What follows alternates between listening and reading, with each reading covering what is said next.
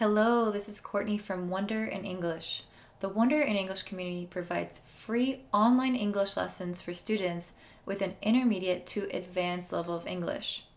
For the full version of this lesson, don't forget to check out wonderinenglish.com. W O N D E R in English.com.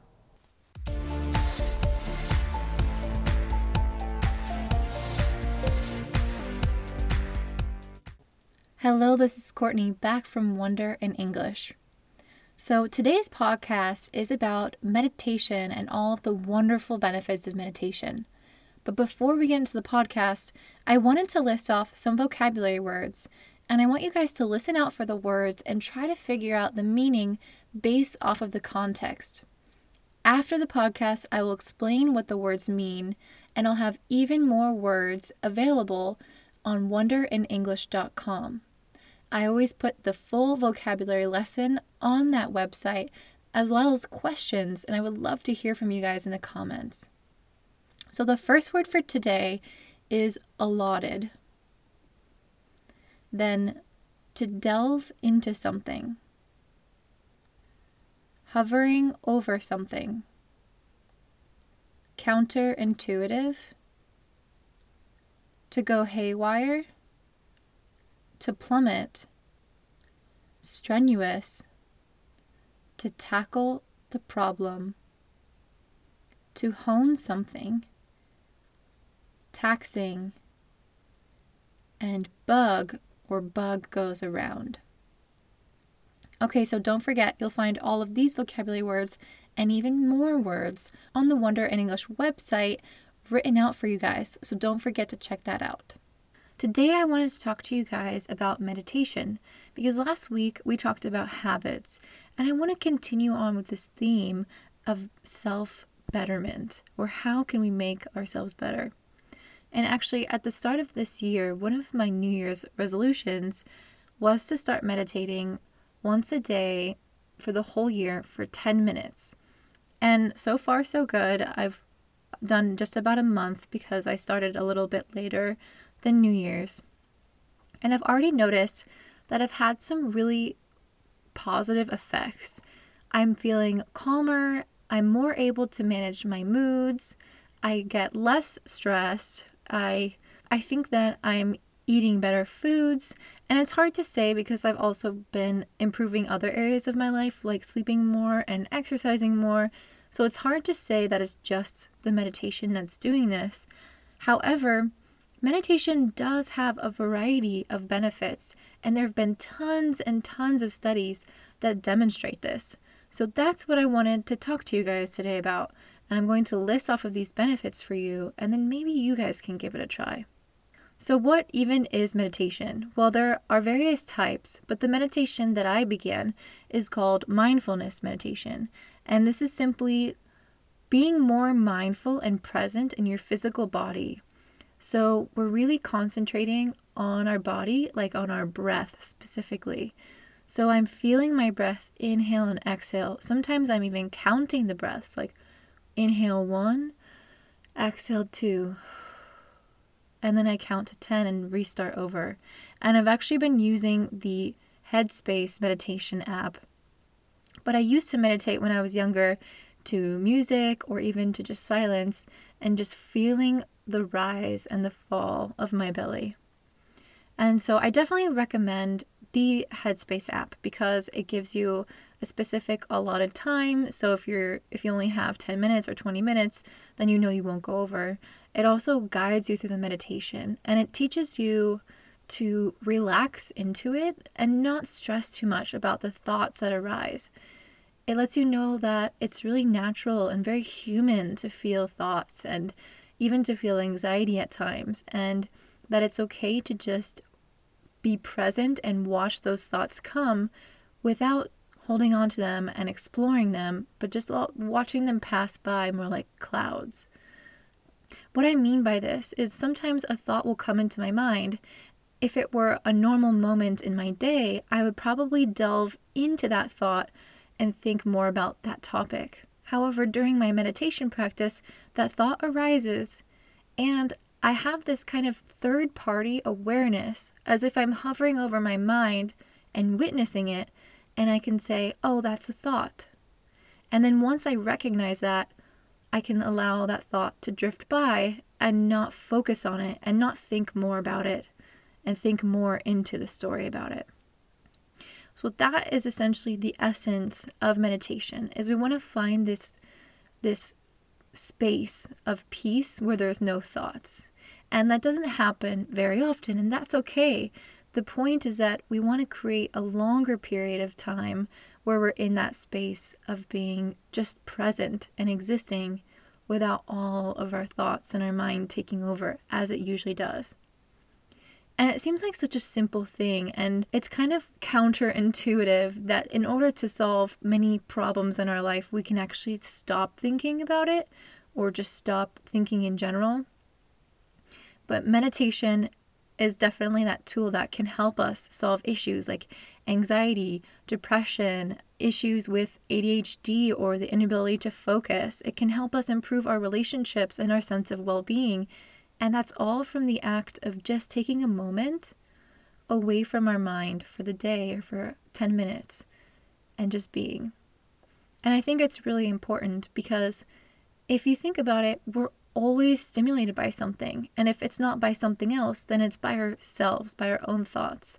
So it's extremely important to actually take that time, at least a few minutes a day, to just give yourself a second to have nothing going on and to just be present.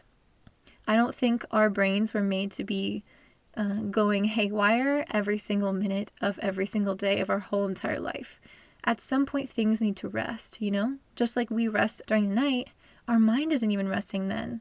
So we have to give ourselves some moment to rest during the day.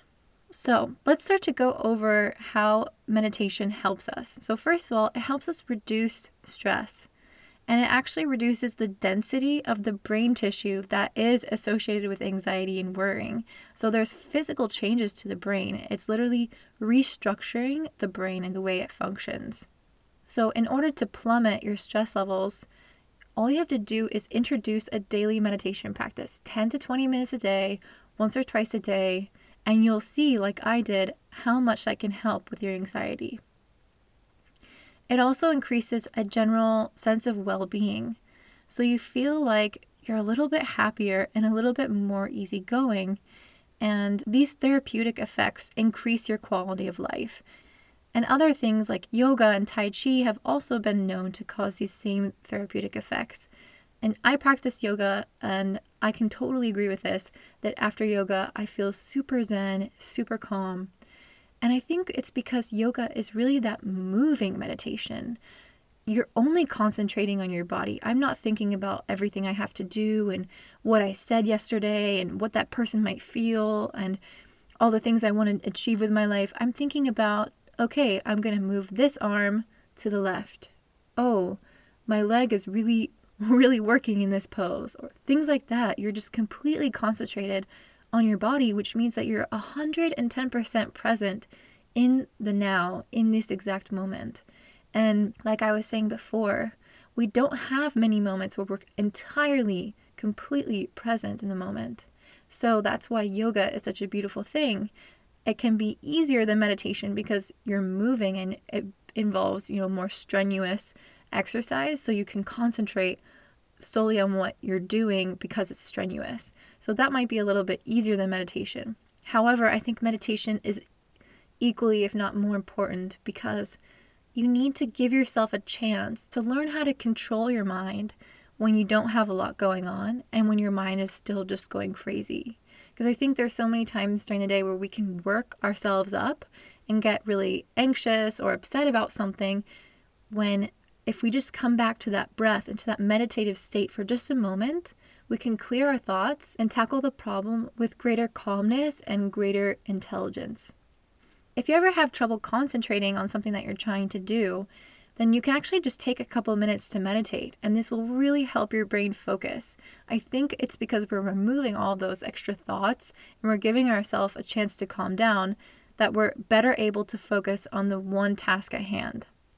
If you're having issues with your relationship, and even if you're not, meditation is super helpful. It allows you to empathize more with other people, and it also hones your ability to pick up on the cues of how other people are feeling. So if you kind of have trouble knowing how someone else feels in a given moment, meditation can really help you with that. It also helps you increase your creativity. So that's no surprise that there are a ton of famous people that meditate. For example, Oprah Winfrey meditates, or Adam Levine, and even Kobe Bryant. And of course, their jobs are very taxing and very difficult. And I think it shows a lot that they take 10 minutes out of their day to meditate when they have so many other things that they could be doing. It's clear that there are so many benefits from this that it's just worth that amount of time. If you're worried about an upcoming test or, or memorizing something, then sit down and meditate. It improves your ability to memorize things and store and consolidate new information in the brain.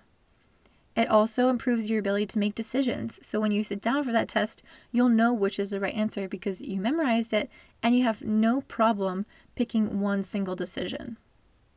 And also, meditation has this incredible ability to help you find what authors now coin the term of flow. And what flow is, is it's essentially this ability to be totally present in whatever activity that you're doing, so present, so engaged that you actually forget about the outside world. So, for example, if I sit down and I'm writing and I have an appointment at two o'clock and it's one o'clock and I'm writing and I'm writing and I'm writing and I completely forget about my two o'clock appointment, it's because I was probably in this state of flow. I was so concentrated and so into the writing that I was doing. And meditation can help you get into that state. It also helps you with your health. So if you ever have addictions, especially like with alcohol or drugs, these very powerful addictions, meditation has been a known cure for these things. It also helps you improve cardiovascular health so you can better breathe and have a reduced risk of heart disease. And it even enhances your immune system. So if there's a bug going around, don't worry because you'll be more resistant to viruses and infections when you're meditating regularly. And if you're in chronic pain, some studies have shown that meditation is actually more effective at reducing mental and physical pain, even better than morphine, which is a super strong pain medication. So, with all of these benefits of meditation, my question to you is how come more people aren't doing it? What is it about meditation that is so difficult? I think it is difficult. I don't think it's always easy. But I think the most difficult part of it is is that we have these expectations of how meditation should be. If we just sit down and try to meditate and try to clear our mind and try to relax, and if it doesn't always work out and we're okay with that, then I think it's not a difficult process. I think it's the moment that we meet meditation with this resistance with this feeling that it has to be this way and it should be perfect and I shouldn't be thinking about anything. And then tension grows and then our thoughts grow. I think that is when meditation becomes hard. So if you guys can just try this, maybe a couple times a week, just sit down, make yourself calm, breathe in and out, and concentrate on that breath. And then notice how you feel after you're done meditating, and especially after you've meditated regularly for a couple of weeks. Okay, thank you so much for listening to that podcast. Now I wanted to go over what these words meant. So the very first word was allotted. And I used this when I was talking about time. I said a specific allotted time. So allotted means that you've put aside something for a particular reason. So you can have an allotted amount of money, for example, that you're saving for vacation. Or in this case, when I said time, you can have an allotted amount of time that you set aside to meditate. For example, I allot 10 minutes per day to meditate. To delve into something. This is when you investigate or you try to figure out more about something. So, for example, we often use this with problems or people's personal life or other figurative ideas. For example, you can delve into a problem that you have at work and you can try to figure out why that problem exists and how to fix it hover over something. So when you're hovering, you're floating above something, floating in the air. So, for example, people often say that when they die, their soul hovers over their physical body. Counterintuitive.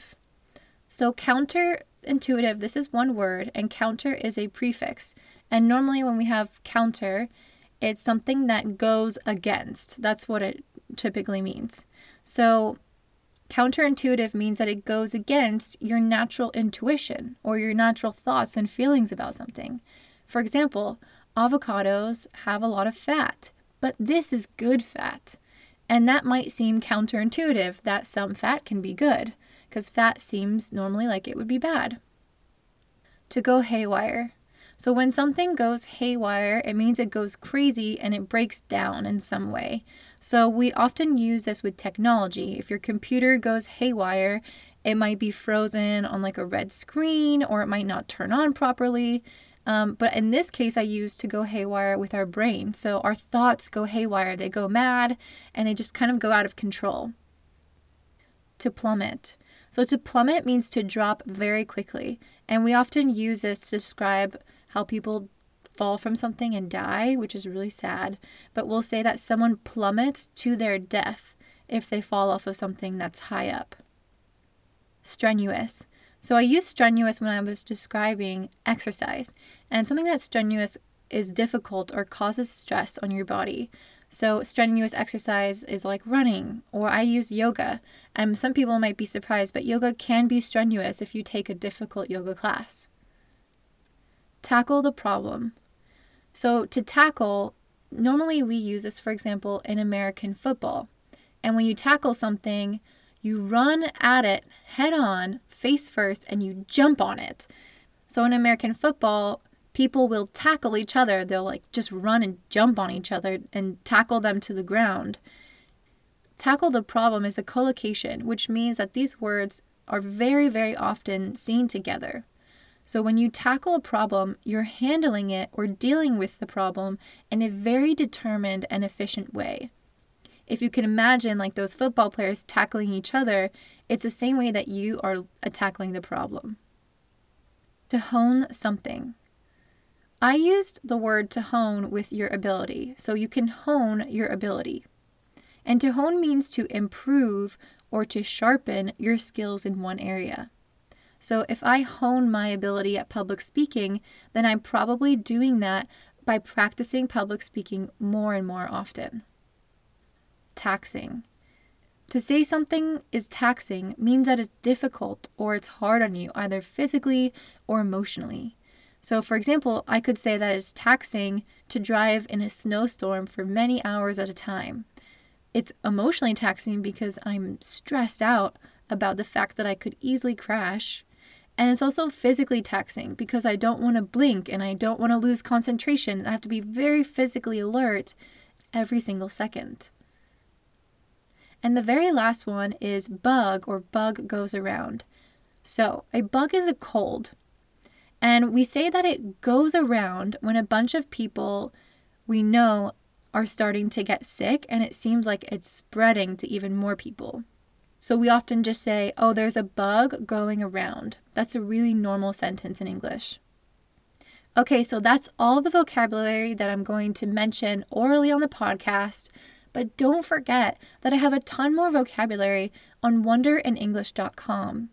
We also have a new YouTube channel, Wonder in English. Don't forget to check that out. I answer very specific questions my students have and we can use that to get to know each other a little bit more. So, thank you so much for staying tuned, and I will see you next week for the next podcast. Bye.